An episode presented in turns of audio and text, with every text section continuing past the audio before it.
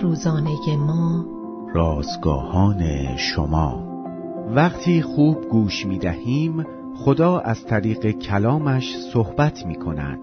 روز پنجاه و چهارم از شماره یازدهم نان روزانه ما. صحبت با خدا. عنوان و ابرانیان باب یک آیات یک تا دوازده متن امروز ما از کلام خداست. اخیرا دامادم ایونگ داشت برای نوم مگی توضیح می‌داد که ما می توانیم با خدا صحبت کنیم و او نیز با ما صحبت می کند.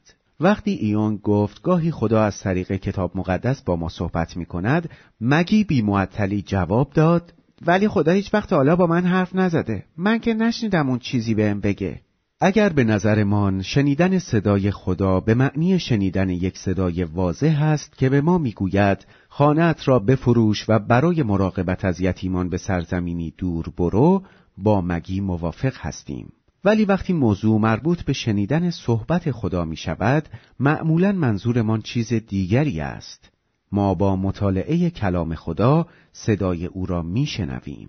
کتاب مقدس درباره عیسی با ما صحبت می کند و می گوید که خدا به وسیله پسر خود با ما سخن گفته است که فروغ جلال خدا و مظهر کامل وجود اوست.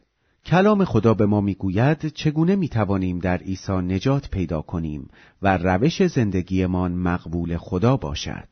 علاوه بر کلام خدا ما روح القدس را نیز در وجودمان داریم اول قرنتیان باب دو آیه دوازده می‌گوید که ما روح القدس را یافته ایم تا آنچه را که خدا به ما عطا کرده است بدانیم چه مدت است که صدای خدا را نشنیده اید با او صحبت کنید و به ندای روح القدس گوش بدهید که به وسیله کلام خدا عیسی را برایمان آشکار می سازد.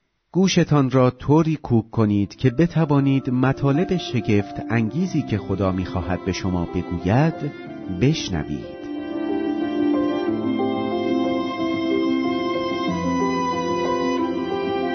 کلیه حقوق متن این اثر متعلق به انتشارات جهان ادبیات مسیحی است.